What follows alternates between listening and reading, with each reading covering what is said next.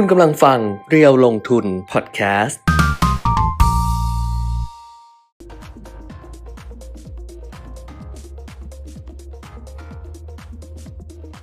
สวัสดีค่ะสวัสดีครับ อัปเดตเทรนด์ลงทุนนะคะ วันนี้วันศุกร์ที่ 26 มกราคม 2567 ค่ะ กลับมาพบกันนะคะทาง Facebook Live เพจเรียวลงทุนแล้วก็ YouTube เรียวลงทุน Channel ด้วยนะคะ ครับ เจอกันวันศุกร์สิ้นเดือน อ่าฮะ ศุกร์สุดท้ายศุกร์สุดท้ายของเดือน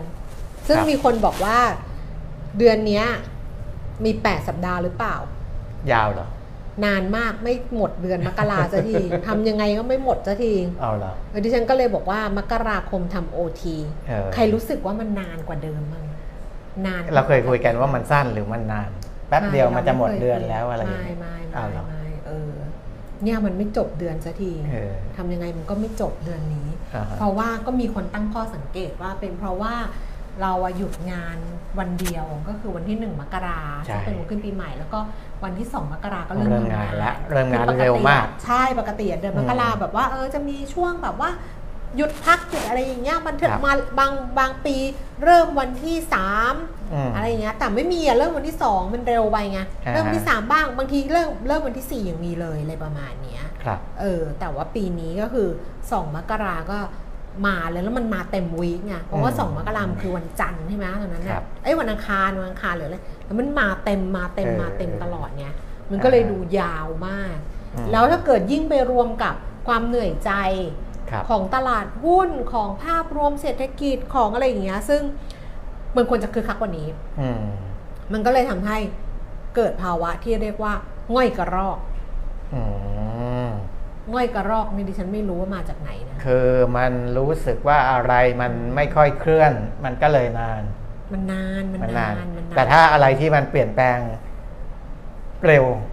เวลามันจะเร็วด้วย ไม่รู้หรอก ไม่รู้ละกันเออรู้ว่าวันนี้คุณปิ่มมีเพิ่งมาเมื่อกี้อะค่ะจนน้องถามว่างดไลฟ์หรือเปล่า เพราะสิบโมงยังมาไม่ถึง ยังมาไม่ถึงออฟฟิศยังมาไม่ถึงออฟฟิศค่ะสิบโมงมาไม่ถึงออฟฟิศก็เลยถามว่างดงดน้องก็ถามงดไลฟ์หรือเปล่าปิ่ม เออก็บอกว่าไม่งดไม่งดกำลังมากำลังมาอะไรอย่างเอเลยออันนี้ตุตั้งแต่วันก่อนแล้วเอาเหรออันเนี้ยตั้งแต่วันก่อน ไม่ไม่ใช่ไม่ใช่ที่เขาแถลง ไม่ใช่อ่าครับตั้งแต่วันวันก่อนที่ลองลองลองเปิดดูแต่เขาเหมือนเอามาเป็นข่าววันนี้ใช่ไหมเออแต่จริงๆแล้วอะเออที่มีข่าวหลุดออกมาแล้วกเขารุงจะเทพธุรกิจอะออเขาลงตั้งแต่วันก่อนเออว่าเอ่อช็อกว่า GDP เนี่ย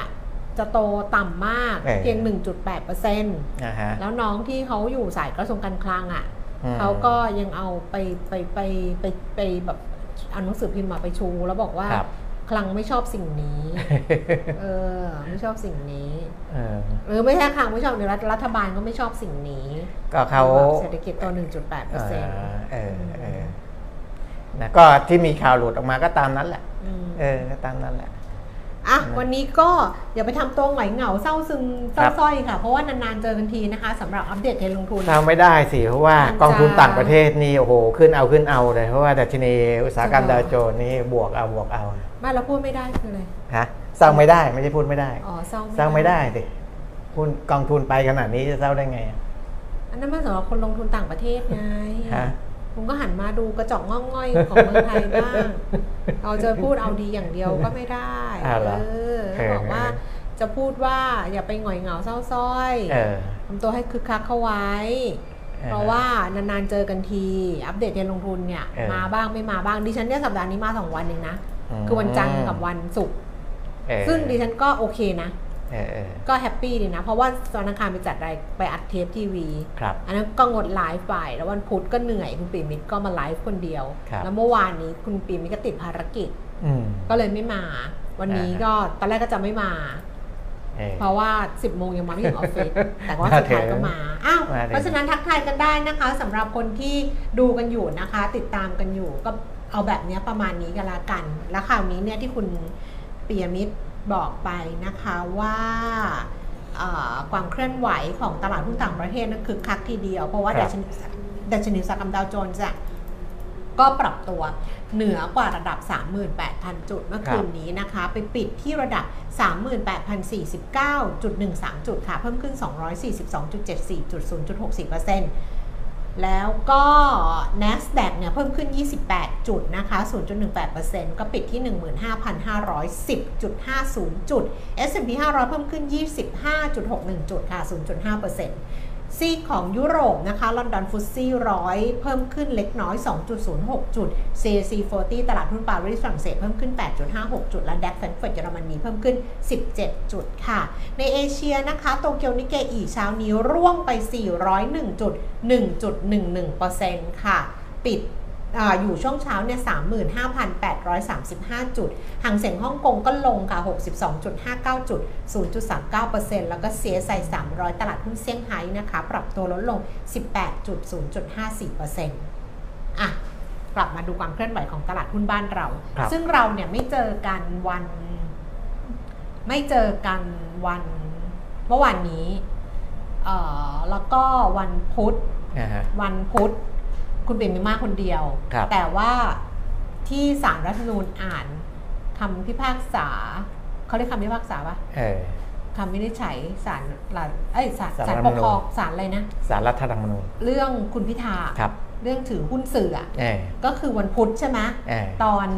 ตอนบ่าย ใช่ซึ่งก็ไม่ได้เราเมื่อวานเราไม่ได้คุยในรายการใช่ใช่ ก็คือวันพุธเนี่ยดัชนีก็บวกไป 20 กว่าจุด ใช่ แล้วก็เมื่อวานนี้ก็กลับมาปรับตัวลดลง แต่ก็ไม่ได้ลดลงเยอะนะคะ ครับ เช้านี้สำหรับตลาดหุ้นบ้านเรา ก็น่าจะจบเรื่องนั้นไป อืมก็น่าจะจบเรื่องนั้นไป แต่วันนี้คุณพิธาเขาแถลงนะครับ เขามีแถลงแล้วก็ถ่ายทอดสดกันด้วยเรื่องของอะไรอะเขาเรียกว่าอะไรนะไทำลายของเขามันจะทำอะไรบ้างอะไรบ้างอะไรประมาณนั้นแหละเขาเรียกอะไรเอะ เขาเรียกอะไรนะ เดี๋ยวเมื่อเช้าเนี่ยขึ้นดูอยู่อะดูนี่อไงยู่ว่าเขาขึ้นไลฟ์มา อ๋อแถลงรถแมพเออ road map เจ็ดแผนงานประจำปีพักเก้าก้าวไกล เออ ก็เดี๋ยววันเนี่ยเขาก็บอกว่าแล้วแต่สมาชิกพรรคก็จะเลือกเขากลับมาเป็นหัวหน้าพักไหมซึ่งก็ครับคงจะเป็นอย่างนั้นแหละ เออ ก็เดี๋ยวก็ไปว่ากันกันละกันนะคะเออเออแต่คราวนี้เนี่ยก็น่าจะมีเรื่องสนุกสนุกๆมากขึ้นแหละในเชิงการเมืองนะ ใช่ใช่เออแต่พูดถึง พูดถึงตลาดหุ้นที่รับข่าวเรื่องของคุณพิธาเนี่ยเออก็ดิฉันว่าจบจบไปตรงครับนั้น เพราะว่าขึ้นมา 20 กว่าจุดเมื่อวานลง แล้วก็วันนี้เนี่ยก็กลับมาเคลื่อนไหวทรงตัวสำหปรักบติดัชละนีราคาหุ้นนะคะอืมที่ระดับ 1,377.96 จุดค่ะ เพิ่มขึ้น 1.87 จุด ตอนนี้นี่ล่าสุดเลย 10นาฬิกา18 นาที แต่ชนีน่ะต่ำสุด 1,375 ค่ะ สูงสุด 1,379 แล้วก็มูลค่าการซื้อขายอยู่ที่ 5,800 ล้านบาท Set 50 Index นะคะ 843.15 จุดค่ะ เพิ่มขึ้น 0.87 จุด มูลค่าการซื้อขาย 3,280 ล้านบาท แล้วก็หุ้นที่มีมูลค่าการซื้อขายสูงสุดในขณะนี้นะคะ อันดับที่ 1 เป็นแบงก์กรุงเทพ 142 บาท ลดลงไป1บาท50 สตางค์ค่ะ AOT 59บาท75 ราคาเท่าเดิม ปตทสพ149บาท50 ไม่เปลี่ยนแปลง แบงก์กรุงไทย 16บาท30 ก็เท่าเดิมนะคะ JKN อันนี้ขึ้นทั้งเครื่องหมาย C แล้วก็ขึ้นทั้ง NP อืม Notice Pending คือยังรอข้อมูลอยู่ ครับ ยังไม่ได้รับข้อมูลสำคัญจาก JKN ซึ่งวันก่อนเนี่ยในเพจเดียวลงทุนเนี่ยอ่า ก็มีไทม์ไลน์ของ JKN เรื่องของการเปลี่ยนแปลงอะไรต่างๆ ของเขาที่เกิดขึ้น แล้วก็เรื่องของเงื่อนเวลาในการแจ้งตลาดหลักทรัพย์เปิดเผยข้อมูลคือ กับการเปลี่ยนแปลงของราคาหุ้น จริงๆ ผมตั้งข้อสังเกตว่าการให้ข้อมูลของเขาในครั้งแรกที่ให้เนี่ยอืมยังไม่ได้มีความชัดเจนอืมแบบเพียงพอนะอืมเพียงพอก็คือว่าอาบอกว่าตกลงขายแต่ว่าตกลงขายไปก่อนหน้านั้นแล้วนะอืมแต่ว่าเพิ่งมาแจ้งตลาดตกลงขายเมื่อเดือนตุลาคม แต่เพิ่งมาแจ้งตลาดเนี่ยเดือนมกราคม แต่แจ้งตลาดแล้วก็ไม่ได้บอกว่าเงินจะเข้าเมื่อไหร่อะไรยังไงจะรับอืมเงินเมื่อไหร่เพราะว่าบอกว่าการการตกลงเนี่ยจะ จะเสร็จสิ้นภายในเดือนกันยายนอืมเพราะฉะนั้นเนี่ยไอ้สิ่งที่พอพอมันมีความไม่ชัดเจนในในขั้นตอนอะไรแบบเนี้ยสิ่งที่นักลงทุนนำมาตัดสินใจกันเนี่ยอืมมันเลยตัดสินใจบนข้อมูลที่มันไม่ชัดเจนผมมองอย่างนั้นนะแต่ว่าอืมแต่ว่าอ่านักลงทุนก็ก็เขามั่นใจอะไรกันก็ก็แล้วแต่นะครับเพราะว่าราคาหุ้นหุ้นก็ขึ้นมาตลอดอ่า ขึ้นทุกวันเลยขึ้นทุกวันเลยเออขึ้นล่าแรงเลยสุดนะคะสำหรับ JKN เนี่ยอยู่ที่ 1 บาท 31 สตางค์เพิ่มครับขึ้นมา 10 สตางค์8%นะคะ แต่ว่าอันดับที่เข้ามาเบียด JKN ก็คือ Advance เนี่ย 218 บาท ราคาเท่าเดิมค่ะ ต่อมาเป็น BCH 22 บาท 20 ลดลง 50 สตางค์ HANA 47 บาท ลดลง 75 สตางค์ BDMs 27 บาท 75 เท่าเดิม แล้วก็ Tisco ค่ะ 98 บาท 25 เพิ่มขึ้น 75 สตางค์อันนี้เรื่องหุ้นจบไปนะคะ ส่วนอัตราแลกเปลี่ยนค่ะ ไม่ได้ดูหลายวันเหมือนกันนะ ดอลลาร์บาท 35 บาท 66 สตางค์วันนี้เนี่ยแข่งค่าขึ้นเล็กน้อยเมื่อเทียบกับเมื่อวานนี้ค่ะ แล้วก็ราคาทองคำนะคะ รับซื้อคืน 34,050 บาท ขายออก 34,150 บาทค่ะ ราคา gold spot 2,000 20 เหรียญ 2,021 เหรียญต่อออนซ์ค่ะ แล้วก็ราคาน้ำมันมีปรับขึ้นด้วยนะ เมื่อวานนี้ของของบ้านเราเนี่ยมีการปรับราคาขายปลีกเพิ่มขึ้น เพราะว่าเบรนท์เนี่ยเบรนท์เนี่ยดิฉันก็ไม่ได้ดูหลายวัน ปรากฏว่าโห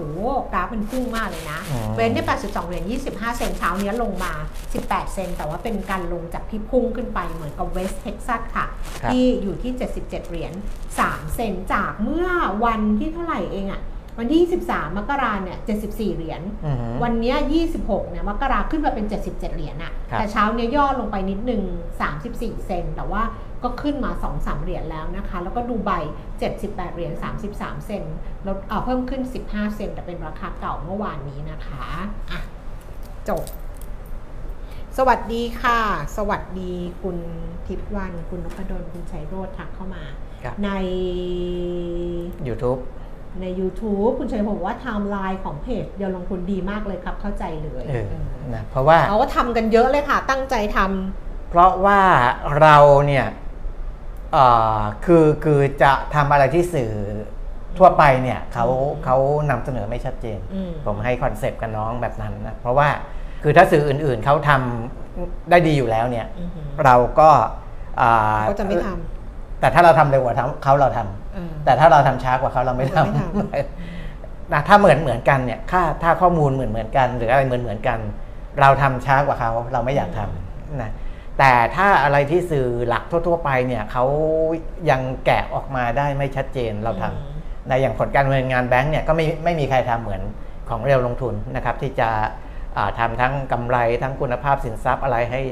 อ่าดูได้ชัดเจนในตารางเดียว เงินฝากเงินให้สินเชื่ออะไรเนี่ยดูตารางเดียวแล้วชัดเจนถ้าอย่างเงี้ยไม่มีสื่อไหนทำเราทำนะครับก็มาตามได้ในเพจเรียวลงทุนนะครับในเรื่องของ JKN ก็เหมือนกันนะครับเพราะว่า JKN เนี่ยมีความแปลกในหลายเรื่องนะในเรื่องของการแจ้งข้อมูล เพราะว่าถ้าจำได้ในช่วงที่คุณแอนจักรพงศ์ไปอยู่ในอีเวนต์ของการประกวดนางงามเนี่ยคุณแก้มมีบางเรื่องที่ตลาดหลักทรัพย์เขาอยากรู้อืมแต่คนอื่นเนี่ยตอบแทนคุณแอนไม่ได้อืมเพราะว่าคุณแอนเนี่ยอยู่ในงานไม่สะดวกที่จะอ่ามาตอบเรื่องอะไรพวกนี้ มันก็จะทำให้ข้อมูลอะไรบางอย่างเนี่ยมันมันมันอ่า มีปัญหาในการส่งมาถึงผู้ลงทุนทั่ว ๆ ไปนะครับ และถึงแม้ว่าชี้แจงมาแล้วก็ถูกตลาดสอบถามซ้ำแล้วซ้ำอีกอะไรอย่างเงี้ยนะครับคืออย่างเงี้ยก็เราจำเป็นต้องเอามาแกะให้ดูว่าจริง ๆ แล้วสเต็ปขั้นตอนต่างๆ มันเป็นยังไงนะครับ ตั้งแต่เจรจากันเมื่อไหร่ในช่วงที่เจรจาเนี่ยที่จะเข้าไปซื้อเขาใช้ว่าซื้อกิจการของ MUO ก็คือ Miss Universe Organization องค์การองค์กรนางงามโลกเนี่ยตอนนั้นเนี่ยตอนไปเจรจากันก็ไม่ได้แจ้งตลาดหลักทรัพย์นะครับแต่อาจจะเป็นไปได้ว่าอ่าในเชิงธุรกิจเขามีเหมือนกันในหลักการแจ้งข้อมูลเนี่ยคุณแจ้งว่า ถ้าแจ้งแล้วมีผลกระทบกับ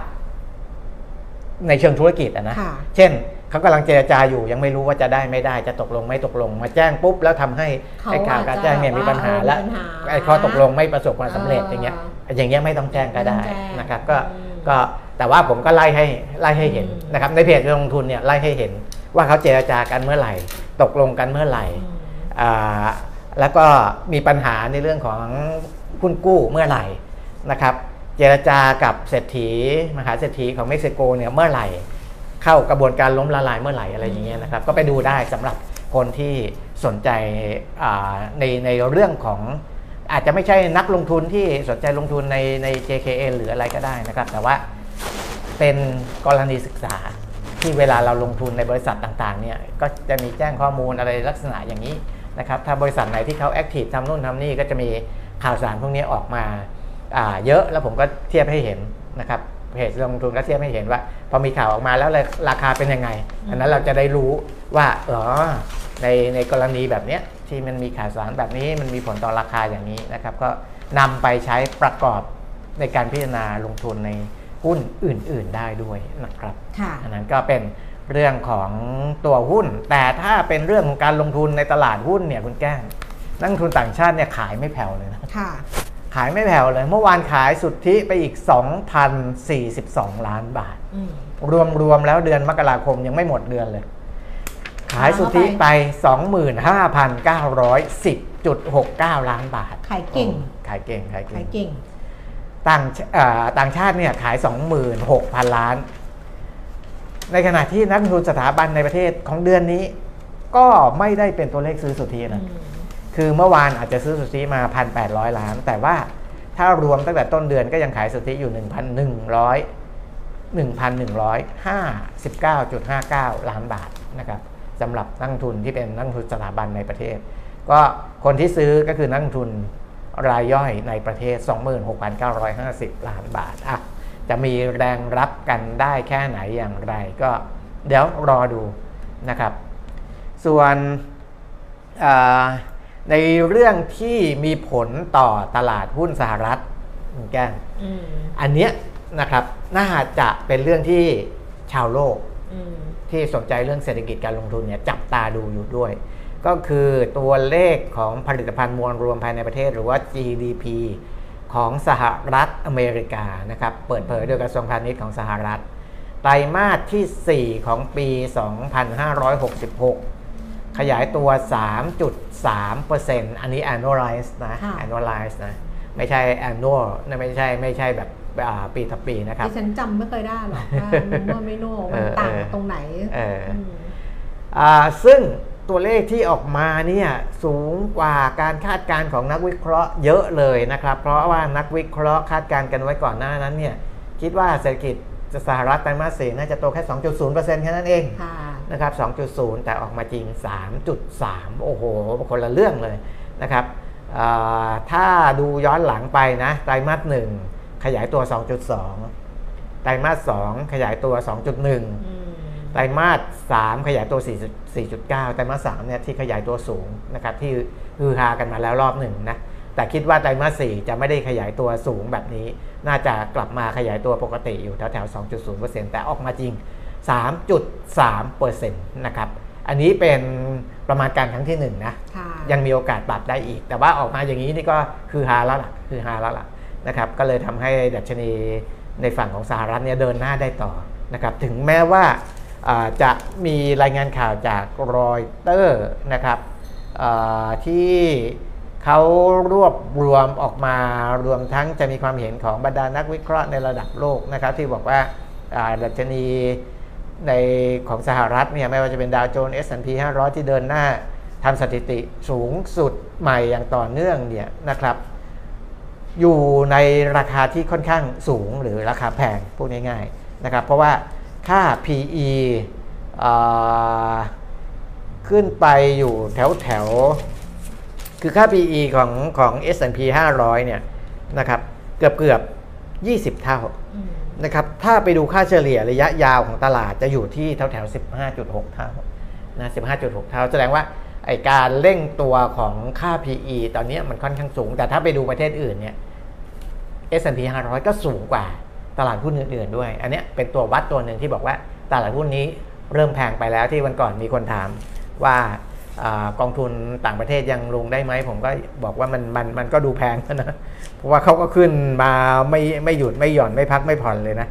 ก็อาอาจจะไปดูตลาดอื่นที่ยังมีโอกาสขึ้นได้แต่ราคายังไม่แพงก็ได้นะครับ แต่ของผมที่ซื้อเมื่อปลายปีเนี่ยเป็นไฟบังคับนะครับที่ว่าจะต้องซื้อเพื่อลดหย่อนภาษีนะแล้วก็ซื้อไว้ก็กองนั้นเนี่ยที่ซื้อเมื่อปลายปีก็เมื่อเช้าเพิ่งเช็คพอร์ตก็มีกำไร อยู่พอสมควรนะครับ มีกำไรอยู่พอสมควรนะอะคุยเนาะถ้าดูจากดัชนี MSCI หุ้นทั่วโลก ไม่รวมสหรัฐอเมริกาอืมซื้อขายที่ PE เท่าไหร่อืมประมาณ 12.8 เท่า อันนี้ตัดสหรัฐออกเพราะสหรัฐเนี่ย ถ้าเอาเข้ามานี่มันจะไปดึงค่าเฉลี่ยสูงขึ้นเพราะของเขาค่า PE ค่อนข้างสูง ถ้าตัดเอาสหรัฐออกไป MSCI ดัชนีอ่าที่เป็นตัวอ้างอิงเนี่ยซื้อขายกันที่ โดยเฉลี่ย PE แถว12.8 เท่าเท่านั้นเองนะครับ ก็ให้เห็นว่าที่บอกว่าตลาดนู้นเริ่มแพงตลาดนี้เริ่มแพงเนี่ยเพราะด้วยเหตุชะนี้นะครับ เหตุชนนี้เอออ่าส่วนธนาคารกลางยุโรปมีมติคงอัตราดอกเบี้ยตามคาดตามคาดนะครับ เป็นการตรึงอัตราดอกเบี้ยเป็นครั้งที่ 3 แล้วนะครับ ก็อยู่ที่ดอกเบี้ยเงินฝากเนี่ยอยู่ที่ 4.0% ดอกเบี้ยเงินกู้อยู่ที่ 4.75%ดอกเบี้ย refinance อยู่ที่ 4.50%นะครับ จะเห็นว่าดอกเบี้ย refinance เนี่ยจะอยู่ระหว่าง จะอยู่ต่ำกว่าดอกเบี้ยเงินกู้กู้ทั่ว ๆ ไปนะครับ ก็อันนี้ไม่ได้ไม่ได้ผิดกว่าคาด ส่วนเกาหลีใต้เปิดเผย รายงานเบื้องต้นเกี่ยวกับผลิตภัณฑ์มวลรวมภายในประเทศ หรือว่า GDP ไตรมาสที่ 4 ขยายตัว 0.6% Q on Q on Q นะอืมเทียบไตรมาสต่อไตรมาส ซึ่งสูงกว่าที่นักวิเคราะห์คาดนะครับ โพลของรอยเตอร์บอกว่า 0.5อืม0.5 ออกมา 0.6 ก็ต่ำแหละต่ต่ำแต่ว่าก็สูงกว่านักเออที่นักวิเคราะห์ำแต่ยังสูงกว่าสูคาดงกว่าที่รอยเตอร์ประมวลครับประมวลมาแล้วคาดไว้ เหตุที่สูงกว่า เพราะการส่งออกเนี่ยเพิ่มขึ้น 2.6%อืมการนำเข้าเพิ่มขึ้น 1% นะครับการส่งออกที่ขยายตัว 2.6 เนี่ยไม่ได้สูงแต่ว่าถือว่าอยู่ในเกณฑ์ที่ดี เพราะว่าก่อนหน้านี้อ่าการส่งออกของเกาหลีใต้ก็ค่อนข้างมีปัญหานะครับมีปัญหา อันนั้นก็เป็นของเกาหลีใต้อะสำรวจทั่วโลกประมาณนี้แหละนะครับประมาณนี้ ส่วนของบ้านเราเองจริง ๆ ตัวเลขที่บอกว่าทั้งปีเนี่ยมันยังไม่ได้เป็นตัวเลขทางการค่ะใช่ไหมยังไม่ได้เป็นตัวเลขทางการถึงแม้ว่าบอกว่ายังจะมีแถลงแถลงอะไรเงี้ยนะครับ แต่ว่า เดี๋ยวจะต้องมีก็เนี่ยถ้าเราดูของสหรัฐ ก็เป็นตัวเลขของการประเมินครั้งที่หนึ่งยังมีโอกาสปรับได้อีก ของเกาหลีใต้ อันนี้ไตรมาสพูดถึงไตรมาสสี่ปี 66 นะอืมเกาหลีใต้ก็บอกว่าเป็นตัวเลขเบื้องต้นนะยังไม่ใช่ตัวเลขสุดท้ายนะครับ เพราะฉะนั้นเนี่ยของบ้านเราที่บอกว่าอ่าเศรษฐกิจจะโต 1.8%เนี่ยที่มีข่าวหลุดออกมาจากทางกระทรวงการคลังอะไรพวกนี้เนี่ยคือจริงๆก็เป็นตัวเลขของคลังแหละเออแต่ว่าคลังอะเขาจะแถลง เขาจะแถลงวันที่เออ24 แต่ว่าตัวเลขอะมันหลุดออกมาก่อนเออแล้วมันก็เลยทำให้บอกว่าเออนั่นแหละคลังไม่พอใจสิ่งนี้ แต่ว่าตอนที่กระทรวงการคลังแถลงก็เป็นตัวเลขนี้จริงเออใช่คือเศรษฐกิจปี 2566 เนี่ยนะคะ เขาคาดว่าเป็นประมาณการเออคาดว่าจะขยายตัวเนี่ย 1.8เปอร์เซ็นต์ครับช่วงคาดการณ์ก็คือ 1.6 ถึง 2%ซึ่งมันชะลอตัวลง จากปี 2565 ที่มันขยายตัว 2.6%ใช่เออแล้วมันหายไปเยอะไงถูกเพราะว่าปี 65 เนี่ยครับ2.6 แล้วปี 66 อะ 1.8 อะครับเออ มันหายไปแต่เยอะแต่จริงๆอะในในมันมีการเปลี่ยนแปลงในปี 2566 คือเปลี่ยนรัฐบาลใหม่ ดิฉันว่าเป็นเรื่องของรัฐบาลใหม่อ่าแล้วมันถูกนานคือคือมันเลือกตั้งเลือกตั้งเดือนไหนนะ ไปไอ้ครึ่งหลังอะ ครึ่งปีหลัง ครึ่งปีหลังเลือกตั้งหกแต่หกปี แต่ว่าปัญหาคือเรามองว่าพอรัฐบาลเข้ามาแล้วเนี่ยจะดีเพราะว่ารัฐบาลจะเร่งกระตุ้นเศรษฐกิจเออแต่ปัญหาก็คือว่าไอ้ช่วงนั้นเนี่ยช่วงเปลี่ยนผ่านเนี่ยการใช้งบประมาณเงินงบประมาณเนี่ยมันล่าช้าไปเยอะเหมือนกันอืมมันนะช้าไปหมด ปัญหามันมันมันช้าไปหมด คือพอรัฐบาลใช้ครึ่เงิงหลังอะไรนี่ค่ะ14พฤษภาอ่าอ่า คือเออเออกลางกลางปีกลางกเอลางปีอเพราะว่าหลังจากนั้นนะกว่าจะได้รัฐบาลอะเออมันได้ก่อนครึ่งหลังไงใช่มันเออนานแล้วมันนานเพราะว่ามันหลายรอบไงว่าก้าวไกลแล้วก็ใช่ปะคุยกันไปคุยกันมามันใช่ไม่ได้ไงจนมาเป็นเพื่อไทยอย่างเงี้ยคือนั่นแหละเงินงบประมาณของรัฐเนี่ยมันมันพอมันใช้ได้ช้า คนที่เขารับงานจากภาครัฐอะโอ้โหก็เคว้งคว้างกันหมดอะก็อิตาเลียนไทยก็ถึงบ่นไงเออการเคว้งคว้างกันหมดเออนะครับ พอเคว้งคว้างกันหมดเนี่ยเงินที่มันจะหมุนมาผ่านบริษัทเอกชน พวกเนี้ยที่เขาไปรับงานจากภาครัฐมันก็ไม่หมุนอืมนะมันก็ไม่หมุนตัวเนี้ยน่าจะเป็นตัวหลักแหละที่ทำให้มีการคาดการณ์ว่าเศรษฐกิจขยายตัวค่อนข้างต่ำแต่ว่าอ่แต่ว่าที่คลังบอกเนี่ยมันไม่ใช่เรื่องพวกนี้ไงครับมันเป็นเรื่องของภาคการผลิตภาคเอออุอุตสาหกรรมเนี่ยบอกว่าปัจจัยสำคัญเนี่ยมันมาจากการหดตัวครับของการผลิตภาคอุตสาหกรรม สะท้อนจากดัชนีผลผลิตอุตสาหกรรม MPI โดยเฉพาะในหมวดยานยนต์คอมพิวเตอร์และอิเล็กทรอนิกส์นะคะ แล้วก็มูลค่าการส่งออกของปี 66 เนี่ย จะหดตัว 1.5%ตอนแรกบอกว่า เอ๊ะจะแบบจะศูนย์คือครับไม่โตครับแต่ไม่แต่ไม่ติดลบเออแต่ปรากฏว่าเอาจริงเนี่ยอาจจะติดลบไป 1.5%ซึ่งอันนี้ก็เป็นอืมเรื่องของอุประสงค์ที่ชะลอตัวของเศรษฐกิจครับประเทศคู่ค้าสำคัญ แล้วก็มูลค่านำเข้าก็หดตัว 1.9%เนี่ยแหละครับมันก็เลยทำให้ มันห่อห่อเหี่ยวหนักขึ้นแต่กว่เดิมถ้าไปถามอืมบรรดานักเศรษฐศาสตร์ในค่ายต่างๆ เนี่ยเขาก็ยังไม่ได้คล้อยตามประมาณการของกระทรวงการคลังนะ 1.8บอกเขาว่ามองว่าต่ำไปเหรอ 1.8ต่ำไปะคือปกติอะเช่นะนเออปกติเราไม่ค่อยเห็นปรากฏการณ์นี้นะเออปรากฏการณ์ที่ออกมาจากภาครัฐครันะบแล้วมองต่ำเออ คือปกติอะจะเป็นเอกชนเออมองต่ำที่มองต่เออำแล้วรัฐอะมองมองสูสูงงจะสร้างความเชื่อมั่น เออ แต่คราวเนี้ยรัฐมองต่เออำและเอกชนบอกว่า เฮ้ยมันต่ำขนาดนั้นเหรอเออนี่มันก็แปลกดิมกันนะ เออเออโลกนี้มันก็กลับข้างได้กลับ กลับข้างได้เหมือนเอกันอนะ แต่อย่ามี hidden agenda นะ เพราะว่าเออ เราไม่ควรเล่น hidden agenda กับตัวเลขพวกนี้ ใช่คือตัวเลขเนี่ยดิฉัประเมินออกคมางยังไงม่ hidden หรเนี่อยกคงจะควรจะอย่างนั้นตามตรงไปตรงมา แต่เขาก็อย่ไปรู้สึกเหมือนครั้งเขารู้สึกเหมือนกันไงเวลากูบอกบวกมึงก็หาว่ากูหลอกเออพอกูบอกลบมึงก็หาว่ากูหลอกอีก เออเพราะว่ามันไปโยงกับไอ้ดิจิ t a ลวอลเล็ตไง เพราะดิจิ t a ลวอลเล็ตเนี่ยอ่าจะเกิดขึ้นได้ก็ต่อเมื่อเศรษฐกิจมีวิกฤต คนก็เลยคาดว่าอ่าที่คางบอกว่ามันมันมีต่ำมากๆเนี่ยเพราะมันเป็นวิกฤตไง เพราะฉะนั้นจึงควรมีดิจิ t a ลวอลเล็ตไง อันเนี้ยคือ hidden agenda ที่มันซ่อนอยู่แต่ ผมบอกแล้วว่าอย่าไปเล่นอย่างนี้เออนะครับ อย่าไปเล่นอย่างนี้ เพราะว่าอ่ามันไม่ดีมันไม่ดีเออคือคือถ้ามันดีก็ดี ถ้ามันไม่ดีก็ไม่ดีก็ว่ากันตามเคยฟังนั้นพีพีกริดป่ะพีพีกริดว่าอย่ามาเล่นกับไฟเออเออเนี้ยเออ นะอ้าวเพราะว่าถ้าเกิดออกเธอทำอย่างนี้นะอืมถ้าทำแบบนี้นะ คือบอกว่า 1.8 นะเออแล้วว่าปีหน้าเนี่ยนะ ขยายตัวไม่ถึง 3 นะ คือ 2.8 คือตอนนี้คลังบอกว่าไม่ใช่ปีหน้าปีนี้เออปี 67 เนี่ยคลังบอกว่าจะขยายตัว 2.8%ช่วงเนี่ยคือ 2.3 ถึง 3.3เออซึ่งก็ต่ำต่ำกว่าที่ทุกคนมองไว้ว่ามันอาจจะ 3%หรือครับ3กว่ากว่าๆด้วยซ้อืมำจะบอกว่า ถ้าเล่นกับไฟนะ เออเล่นเรื่องแบบนี้นะ เออ สิ่งที่มันเกิดขึ้นคืออะไรรู้ป่ะ คือคนมันจะไม่ใช้เว้ย อ่า มันจะไม่เพราะเศรษฐใช้กิจโตถึตางมคุณเอาดิจิตอลวอลเล็ตมาเข็นนะ เออ ว่าคุณมีแบบ5 0 0แสนล้านของคนที่แบบคุณกระตุ้น แต่คนที่ไม่ได้ดิจิทัลวอลเล็ตซึ่งเป็นคนมีกำลังซื้อ เออแล้วเป็นคนที่มีสตางค์ใช้จ่าย เขาจะไม่ใช้เงิน อืม แล้วมันไม่คุ้มกับไอ้ห้าแสนพูดแล้วขนลุก มันจะอะไม่คุ้มกับไอ้ห้าแสนของคุณ เพราะว่าถ้าเกิดเราเห็นเราเป็นคนเราไม่ได้เราไม่ได้ดิจิทัลวอลเล็ตครับแต่เราเป็นคนมีกำลังซื้อครับถ้าเราเห็นเศรษฐกิจอ้าวตายหาละโตเออ1.8 โตเออ2.8 เฮ้ย กูเซฟก่อนดีกว่าถ้างั้นอะเออเออเราอย่าใช้ดิ เราต้องเก็บทำมาหาเก็บทำมาหาเก็บเออกึกกึกกึกกึกเออใช่ป่ะอ่าฮะมันไม่ได้ อะ ใครบ้างที่มองแย้งกับ กระทรวงการคลังอ่าอัไม่นต้องนี้ดิฉันพูดไปต้องมีคนเห็นด้วยกับดิฉันเชื่อป่ะล่ะเออเออเพราะว่าจะดูดิฉันพูดฉลาดเออเออดูฉลาดนะฉลาดดูแบบดูแหลมคมไหมเออแหลมคมแหลมคมดูแหลมคมไหมเออเออช่วยชมด้วยอันนั้นเอาเดี๋ยวอ้างอิงสื่อเขาก่อน เพราะว่าเขาช่วยชื่นชมด้วยเขาโค้ดว่าเอออ่ากล่าวกล่าวกับ The Standard Well เออนะครับเพราะฉะนั้นต้องให้เครดิตเขาว่าอืมเขาน่าจะเป็น Exclusive ของ The Standard Well อืมก็อ่า คุยกับดร สมประวินมันประเสริฐรองผู้จัดการใหญ่ ประธานเจ้าหน้าที่บริหารกลุ่มงาน Economic Intelligence Center หรือว่า EIC ของไทยพาณิชย์ธนาคารไทยพาณิชย์อืมบอกว่าเศรษฐกิจไทยปี 66 เนี่ยน่าจะโต 2.6%เหมือนกัเอนอดรสมประวินบอกนะ เออครั้งประมาณ1.8 เออ น่าจะโตได้ 2.6%ตามประมาณการเดิมที่ EIC ได้บอกไว้เมื่อเดือนธันวาคมนั่นแหละ พูดวันไหน 25 มกราอ่าพูดเมื่อวาน25มกราอ่านะ อันนี้ก็เห็นตัวเลขครั้งแล้วล่ะอืมเห็นตัวเลขครั้งแล้วเพราะว่าก็เลยพูดเพราะว่านักข่าวเนี่ย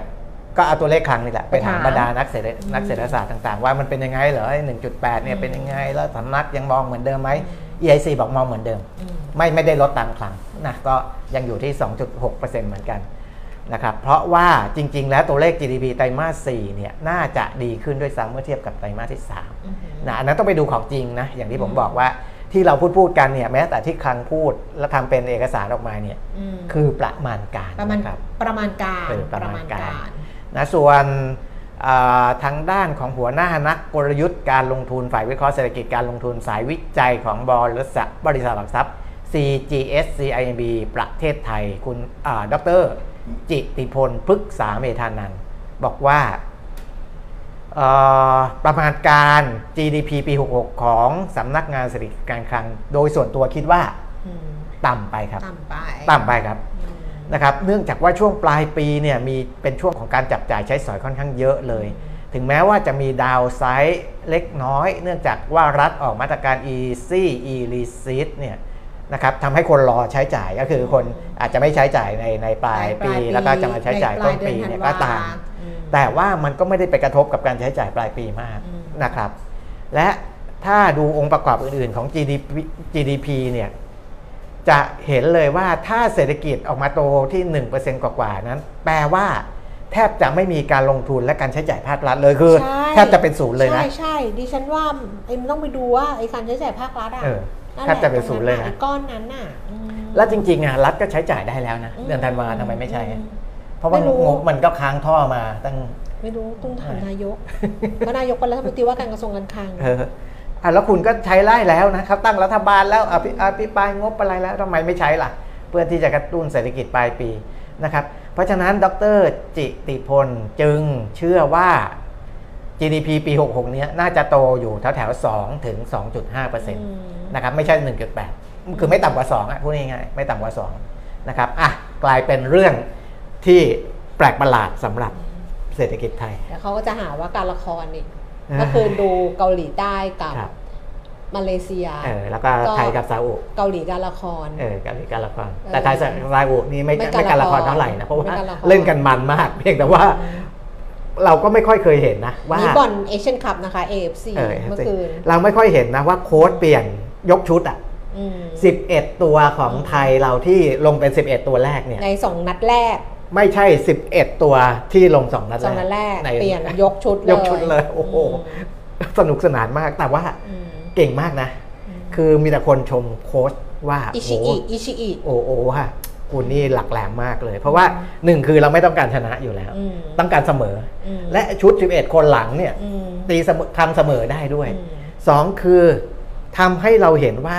ใน 11 คนที่ไม่ได้ลงเป็นอืม11 คนแรกของสองนัดแรก ใครที่มีความโดดเด่นมาก มันฉายแววหมดเลยนะคุณแก้มอืมเพราะว่าเล่นกับซาอุเนี่ยซาอุเขาเป็นทีมระดับโลกอืมเพราะฉะนั้นเนี่ยคนที่เล่นเมื่อวานนี้ของทีมชาติไทยเนี่ยจะใครที่เล่นได้ดีเนี่ยฉายแววหมดเลย แล้วพวกนี้จะเป็นดาวเด่น ต่อไปที่โค้ชจะหยิบมาใช้ได้อย่างดีเลย โอ้โหแบบสุดยอดมากอะนะครับ เพราะฉะนั้นเนี่ยที่ไอ้ทีมชุด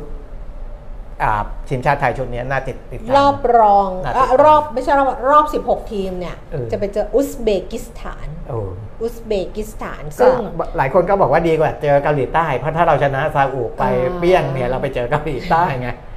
ถูกไหมเกาหลีก็เล่นหลบญี่ปุ่น เอออ่า เออก็เลยเป็นใช่ไหมเมื่อคืนก็เลยเป็นเกาหลีการละครเออบอกว่าดูซีรีส์มาเยอะแล้วก็มาดูครับแล้วก็มีเพจที่วิเคราะห์ก็ตลกดีนะ บอกว่าว่าแบบเขาจะเอามาดูเลยว่าไอ้เก่าลูกที่มาเลยยิงเสมออะเออที่ตีเสมอสามสามอะเออเกาหลีไปยืน มึงไม่ประกบตรงนี้วะไปยืนตรงนั้นไม่แล้วนี่ยเวลาคือที่แบบเวลาที่เกินออกไปเยอะก็ไม่มีใครหงุดหงิดอะไรเท่าไหร่เลยนะไม่ค่อยโทเจอเก่งคิดมันดิฉันลุกจากเก้าอี้ที่ไหนอะำที่จริงต้องเอานั่โอ้งโหอะไรเนี่นั่ยงยิ้มนะเออมันเลยยิงได้ยิ้มเออทดเวลาบอกว่าทดเออนี่มันเท่าไหร่ตัดสิบแค่เออสิบมันสองไปนาทีนี่สิบหกนาทีแล้วเล่นไปสิบหกนาทีแล้วก็ดิฉันก็บอกคุณพิมิตรเล่นจนกว่ามาเลยจะยิงได้อีกลูกนึงแหละ นะเออเออตอนนี้ดูเอาไม่หมดเวลาที่ยิงนี่บอกเยอะเล่นจนกว่าเออมาเลยจะยิงได้แหละเออเออเอาอ่าสนุกสนานกันไปนะครับเออการละครไงก็เดี๋ยวไปดูต่อเออไปดูต่อกันละกันเออซาอุเขาจะไปเจอเกาหลีใต้ ใช่อืมเราก็ไปเจออุอันซนั้นเบกอันนั้นน่ะคู่นั้นน่ะน่าจะมันน่าจะมันอืมเพราะว่า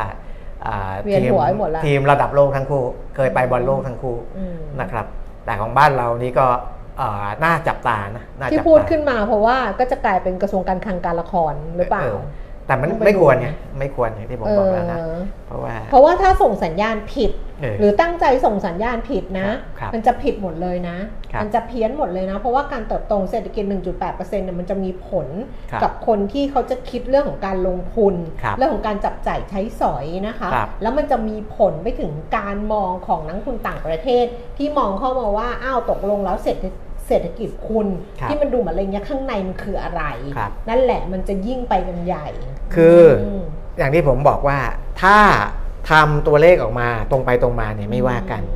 แต่ hidden agenda ที่คนมองเนี่ยคนมองนี่ใครบ้างไม่รู้นะ แต่เพราะว่าผมซึ่งติดตามตัวเลขพวกนี้มาตลอดก็เป็นคนหนึ่งที่มองหนึ่งคือเรื่องดิจิทัลวอลเล็ตอืมเศรษฐกิจจะต้องโตต่ำดิจิทัลวอลเล็ตจึงจะ มีเหตุผลสมควรที่จะเกิดขึ้นโอ้ยอย่ไปห้าแสนกว่าล้านเลย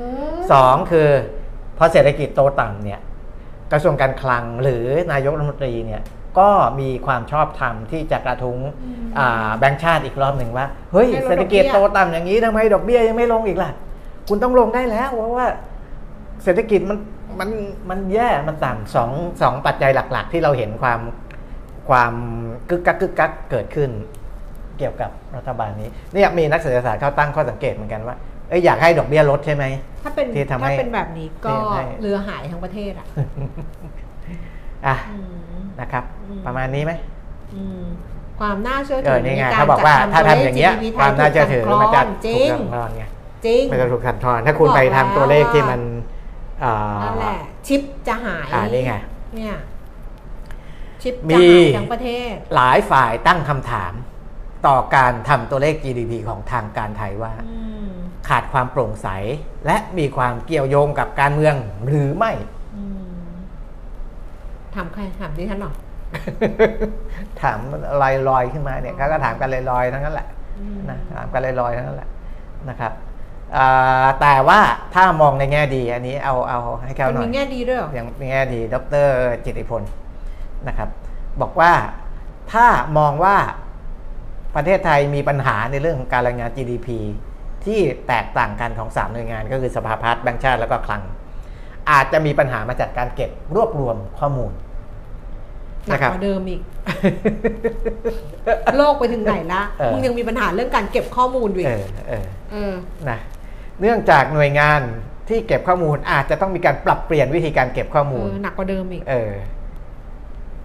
เศร้าเลย เอออะ เรื่องเศร้าเลย ขนาดนักวิเคราะห์ยังสับสนว่าตอนนี้เศรษฐกิจมันแย่มากหรือดีมาก ดรจิตติพลบอกนะครับอะครับอะอะแต่ว่าให้ให้รู้ว่าตัวเลขที่ผมเคยเล่าตั้งแต่ว่ามันมีข่าวรั่ว มีข่าวจริง มีความเห็นเนี่ย มันแปลกๆ มันแปลกๆนะผมบอกตั้งแต่วันนั้นแล้วว่ามันมีอะไรแปลกๆ ซ่อนอยู่ ซึ่งมันไม่ควร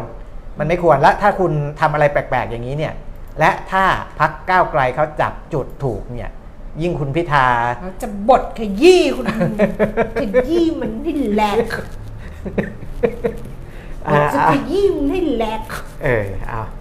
นะคุณอย่าไปประมาทพักฝ่ายค้านที่เขาแหลมคมนะอืมแต่รัฐบาลต้องทำอะไรที่มันตรงไปตรงมาทำให้มันถูกต้องไว้ก่อนอะนะแล้วทำให้มันดีทำให้มันดีทำหน้าที่ของตัวเองให้มันดีอะ ถ้าเลือกนะตั้งไปดูวันนี้พรุ่งนี้จบเลยฮะนะเนี่ยเออจริงนะครับจบเลยเราจบเหอะเพราะว่าจบจบจบเดี๋ยวต้องไปทำอีกหลายอย่างใช่แล้วก็แล้วก็วันนี้มาช้าเลิกเร็วเออก็ไม่เป็นไรค่ะ เพราะว่าก็คุยไปเยอะแล้วนะใช่ถ้าถ้าได้เท่าเท่าไหร่ก็เท่านั้นละกันครับแล้วก็วันจันทร์ค่อยกลับมาเจอกันอีกทีหนึ่งครับนะคะ สัปดาห์หน้าก็อาจจะไม่ว่างบ้างบางวันเออแต่ว่าวันจันทร์อะได้เจอกันแน่ ๆนะคะ เพราะฉะนั้นวันนี้ไปแล้วนะคะ สวัสดีค่ะสวัสดีครับ